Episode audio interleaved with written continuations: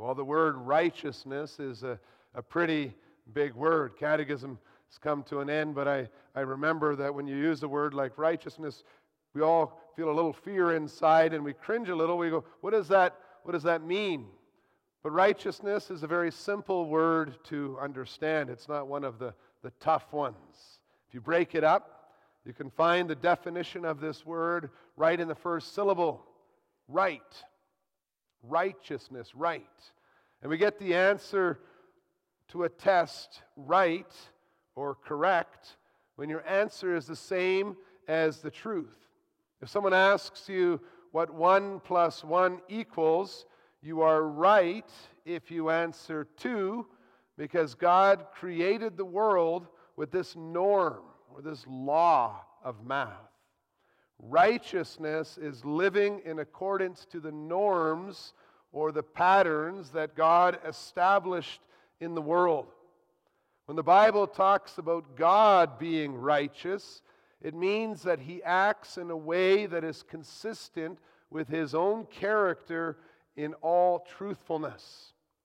The righteousness of God is his faithfulness to who he is, his faithfulness to his covenant promises, both to punish the hard hearted and rebellious, as well as to bless those who love him and want to spend eternity as his subjects and children. Well, in the blessed statements, when our Lord Jesus says, Blessed are those who hunger and thirst for righteousness, he is talking about human beings who are living in a way that is consistent with the way that they have been made. He is talking about humans living in a way that is according to the commandments that God has given that reveal how He made us. Loving God and loving your neighbor is what righteousness looks like. And Jesus says people are blessed when they long to live a holy and an upright life. Now, Hebrews 12, verse 14, it was displayed on the wall as you were, you were coming in today. It says that holiness is necessary if we want to see the Lord. God will not permit anyone who does not love Him and their neighbor to enter into the kingdom of God. There will be no hatred or rebellion in the kingdom of heaven, for God is love, and Jesus Christ is a king of peace. And so Hebrews teaches us that we need to be righteous to enter into the kingdom of God. And that is why anyone who knows God also hungers and thirsts for righteousness. And then once we have been brought into God's kingdom, and John, the passage we read in John talks about that. Once we have been brought into God's kingdom, we need to continue to want to walk with God in obedience to his commandments without any murmuring in order that we may enjoy the full benefits of having God as our Father. And that is why the citizens of God's kingdom they continue to hunger and thirst for righteousness. We are poor in spirit, mourning over sinfulness in the world, and meek. And so we know that we cannot find that holiness we need to live in peace with God just in ourselves. Like a hungry or a thirsty person citizens of God's kingdom don't try satisfy their, that righteousness in their own strength, but they, they realize that they are lacking something. If you have ever been hungry or thirsty, you know that that is that feeling of, of needing something. You, you realize you do not have what you need. And it comes with feelings of discomfort uh, even pain in, in your stomach. It comes with a, a restlessness and, and, and an urgent searching. I need food. I need something to drink now. It, it's all consuming desire. living in peace with the God who saved us becomes the highest priority on the list of those who are hungering and thirsting for righteousness. Although many people seek this peace, this feeling of peace through, through mystical rites or through emotional music and other means that make us feel like the Spirit is talking directly to our hearts. And, and these are all attempts to fill that hunger that we see around us. Jesus says in the Beatitudes that the only way to satiate, to satisfy that hunger and thirst, the only way to find rest for your soul, the only way to find that sense of favor with God is through righteousness. It's through holy living. It's through living according to the commandments. One author said, if this isn't the most comforted and blessed statement you have ever heard, then it may be time to question the very foundation of your faith. In His grace, God sent His Son, Jesus Christ, to bring us into this righteousness and this righteous living. We see that in the second point the citizens of God's kingdom receive righteousness. The gospel of grace and salvation that we believe and proclaim is that the Lord has imputed Christ's righteousness to us wretched sinners. It means He has taken what Christ has done, He has placed it on us so that we become righteous citizens of God's kingdom through faith in Christ. Romans 5, if you open that, Romans 5 explains that quite thoroughly. You can read it more again afterwards to get that message of that imputed righteousness. But when you get to, to the end, verse 19 is very clear. It says, For as by one man's disobedience the many were made sinners, so by the one man's obedience the many will be made righteous. God offers all people in the world the forgiveness of all your sins and eternal life in Jesus Christ. The gospel is that He gives you Christ's righteousness so that you may enter the kingdom of God. And then in the kingdom, he also makes you want to live a righteous life so that you can enjoy God's kingdom. Look at Romans 5, verse 21. In Romans 5, verse 21, the Holy Spirit announces that the grace of God reigns through righteousness, leading to eternal life through Jesus Christ our Lord A profound statement. The grace of God reigns through righteousness, leading to eternal life. God's grace is made visible through holy living.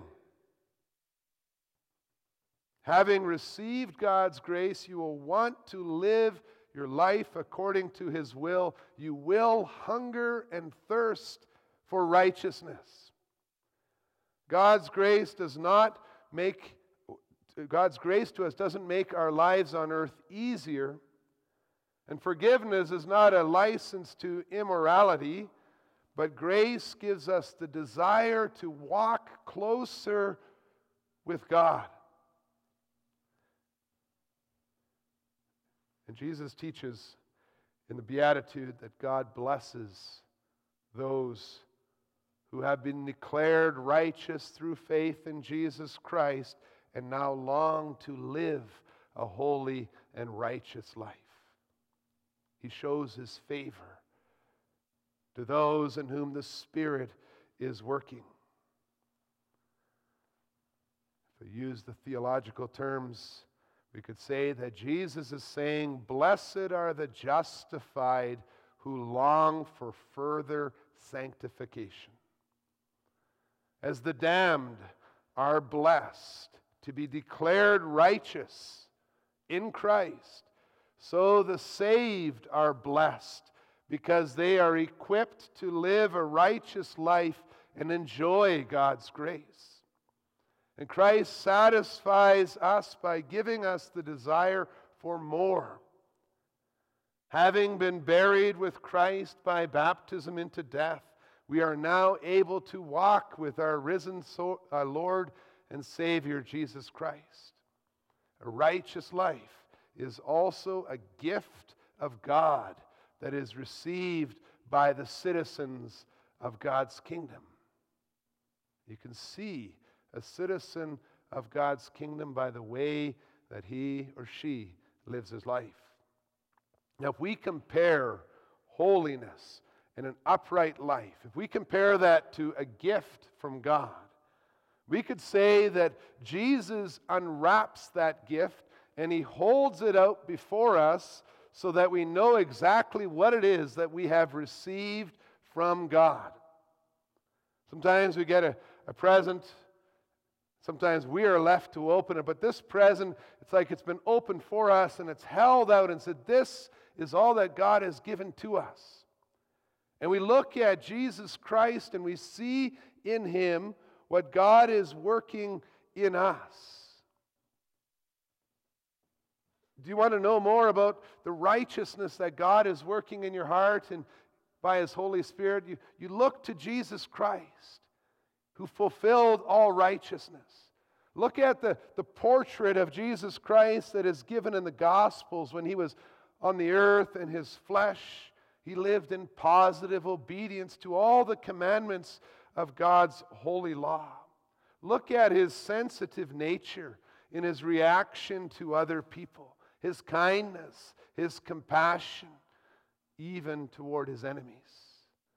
That is the kind of image that we have been fashioned into when we were born again. The last verse that we read there in 1 John chapter 2 verse 6 said, Whoever says he abides in him ought to walk in the same way in which Jesus walked.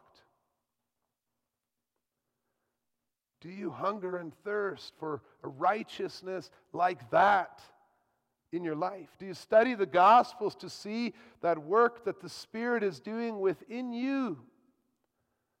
The Apostle Paul explains in Romans 8, verse 29 For those whom he foreknew, he also predestined to be, to be conformed to the image of his Son, in order that he might be the firstborn among many brothers. By God's grace, we can begin to become increasingly Christ like in all of our lives. Blessed are those who long to be Christ like, for they will be satisfied. The citizens of God's kingdom display righteousness. So if we look at Romans 5, verse 21, after explaining that, that grace reigns in us through righteousness, leading to eternal life, the Holy Spirit moves on in the next chapter to explain that righteousness means presenting yourself and your members to God as instruments for righteousness. It's not just talk, it's walk. The gospel is that sin has no dominion over the citizens of God's kingdom. So it is possible to follow the Spirit's instructions in Hebrews 12, verses 14 to 17. Now, the, the, Hebrews 12, verse 14, was displayed on the, on the screen as, as we were preparing for worship. But that whole passage is describing how our lives are, are changed when we're hungering and thirsting for righteousness, what we can begin to do. We can strive for peace with everyone. We can cut bitterness before it defi- defiles us and causes trouble to others. It's touching on very practical things in our lives, this pursuit of holiness. We obey God's call to tell one another not to be sexually immoral or unholy like Esau. For there is no blessing with God for those who persist in such wickedness. I'm just quoting some of the things we find in Hebrews 12 there. Well, if we look at 1 John chapter 1 and 2, we see that Jesus is not saying that Christians saved by grace are perfect, but he is saying that sin has no dominion over them. And when they fall into sin, they do not celebrate their sins, but they grieve. They hate their sins. They repent. They do everything in their power to be as holy as possible in this life. To be as holy as they possibly can in this life. As we prepare for a day of reflection on the Holy Supper of our Lord next Sunday, we examine our hearts and we, we see from the form for the celebration of Lord's Supper that the condition of forgiveness is that our sins and weaknesses that remain in us are there against our will.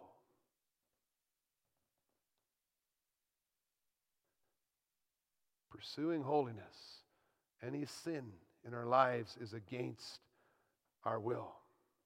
The words of the Apostle John that we read in chapter 1 and 2, they're words that Christians will want to reflect upon often. Make them very real in our lives. Bring them, bring them into that home that you're sitting in right now. Think about what he says. In 1 John 1, verse 5b says, God is light and in him there is no darkness at all. And if we say we have fellowship with him while we walk in darkness, we lie and do not practice the truth. And then chapter 2, 5b and 6. By this we may know that we are in him. Whoever says he abides in him ought to walk in the same way in which he walked. Well, when we are honest, we need to admit that a lot of people who call themselves Christians do not make holy living a priority. Even among the children of God who know better and who want to live a righteous life, you, you can sometimes hear it said, Well, son, well, daughter, well, friend, we don't want to be too holy. Others are only willing to be righteous for a part time. Maybe you know people like that. Maybe you are people like that. Some people who call themselves Christians have very little concern for the church and for the gospel. All they think about, all they talk about is, is their work or their appearances or their possessions. Sometimes we hear people bragging or, or, even laughing about sinful things that were done. We hear this in our, in our families, in our spiritual family. Perhaps they drank too much alcohol. Perhaps they committed adultery. Perhaps they beat someone up. And sometimes we hear people gossiping about what others who have done these things. And sometimes people even stop worshiping with the family of God, they just do their own thing. Well, such rebellion against God would be similar to a child, you as a child in your family, publicly denouncing and disowning your own family because you hate your family, because you never want to spend time with them. When we reject holiness, when we make light of righteousness, we are turning our back on God as our Father and that family. Allowing such unrighteousness in our homes and in our places of business is to commit the sin of Eli in the days of Samuel. Like Eli, we are implicated together with those we don't correct and rebuke and exhort. You see, brothers and sisters, complacency and laxity are not fruits of the Holy Spirit. It's important to know that although some people go to the church where Christ, where people go to a church, and, and we often maybe even wonder why do they bother? That's not the same as being the church, where Christ dwells by his Spirit, where Christ is transforming your heart.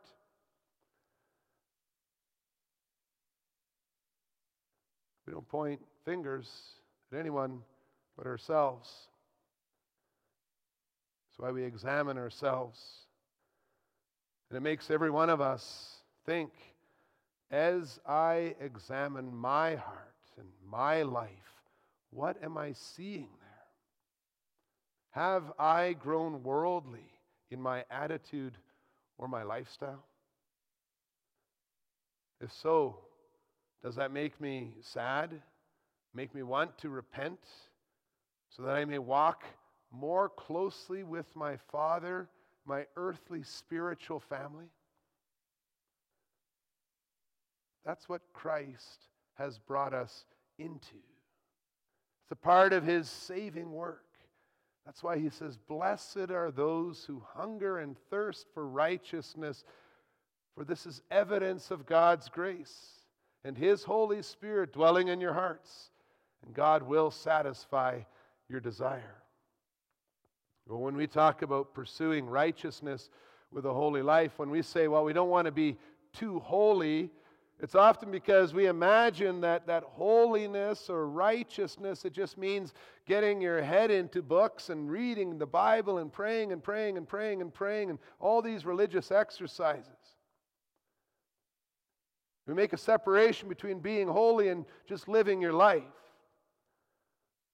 And then it's hard to desire such a, a life because we often imagine that religious people are, are actually ignorant of the world because their, their eyes are covered by Scripture. They're naive, they're, they're disconnected. And we think, well, who wants that? How can we be that? It's true that those who want to live a holy life spend a lot of time in God's Word, spend a lot of time in prayer. But it's not true to conclude that therefore they are disconnected from reality. In fact, they are being made wise with divine wisdom so that they can interact with the world in which we live. How could a righteous person be disconnected from reality when his Father is the one who created it all? And when we look at the Ten Commandments, you see that they deal with questions of the world. They're following and living according to the Ten Commandments is living a down to earth way. It touches on all areas of life. It, it, include, it includes questions about your family, about parents, about government, about getting along with other people, with employers and employees, and relationships with people of the other sex. It deals with material goods, it deals with how you speak. We see that hungering and thirsting for righteousness isn't go to church. That's not the same message. It's go to church and bring that faith into every corner of your life throughout the week, in the way you speak, in the way that you interact with others. And then you see, you, you never say, Well, I've done enough. I was righteous up to here. I read already today. Now I can live any way I want. Because God brings us into his family. There's always more to discover. There's always more to enjoy in his world and his kingdom. And God gives you an ongoing hunger and a thirst to be that righteous person. You see, when Jesus saves you from the burning car, from the eternal condemnation and punishment, He also brings you into a family, into a righteous life by His Spirit and Word. And in this context of God's love, believers led by the Spirit constantly hunger and thirst for the greatest holiness that they can attain in this life. And you know what? It looks like living in a family assumed, assuming that we are loved, assured that we are loved, we continue to seek to enjoy the benefits of this love by spending time together. Often children have special times with their dads and their mums, special times of bonding. Sometimes families will plan outings or they'll plan reunions because they want to live in that love that exists, that bond that exists. Churches will plan picnics and skating afternoons because we are united by true faith. We want to experience that fullness. Well, in the same way, all Christians will ensure that their free time of, of every day is spent fostering that relationship with God in all righteousness. Their time throughout the day. We have been saved by a loving Father who wants to live in a relationship with us forever. We are blessed when we hunger and thirst for righteousness, for we will be satisfied. Amen.